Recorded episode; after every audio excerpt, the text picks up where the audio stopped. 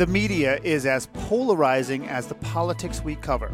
Some networks, frankly, swing left and can never say anything constructive about the White House. Others, and you know all the channels I'm talking about, are consistently and constantly assaulting the Democratic Party. The agenda on NECN's primary source, we have no agenda except bringing you insights and information you won't get anywhere else, mainly because everyone else spends too much time hating on everything. Through the lens of the presidential primaries, especially New Hampshire, we do what nobody else can. We go deep on a Twitter battle, we sit down and talk hoops with Andrew Yang, or show Elizabeth Warren tearing up when reading notes from supporters. Yeah, she can cry. I remember what my first TV producer said to me I don't care what you look like, I don't care what you sound like, just tell me something I don't know.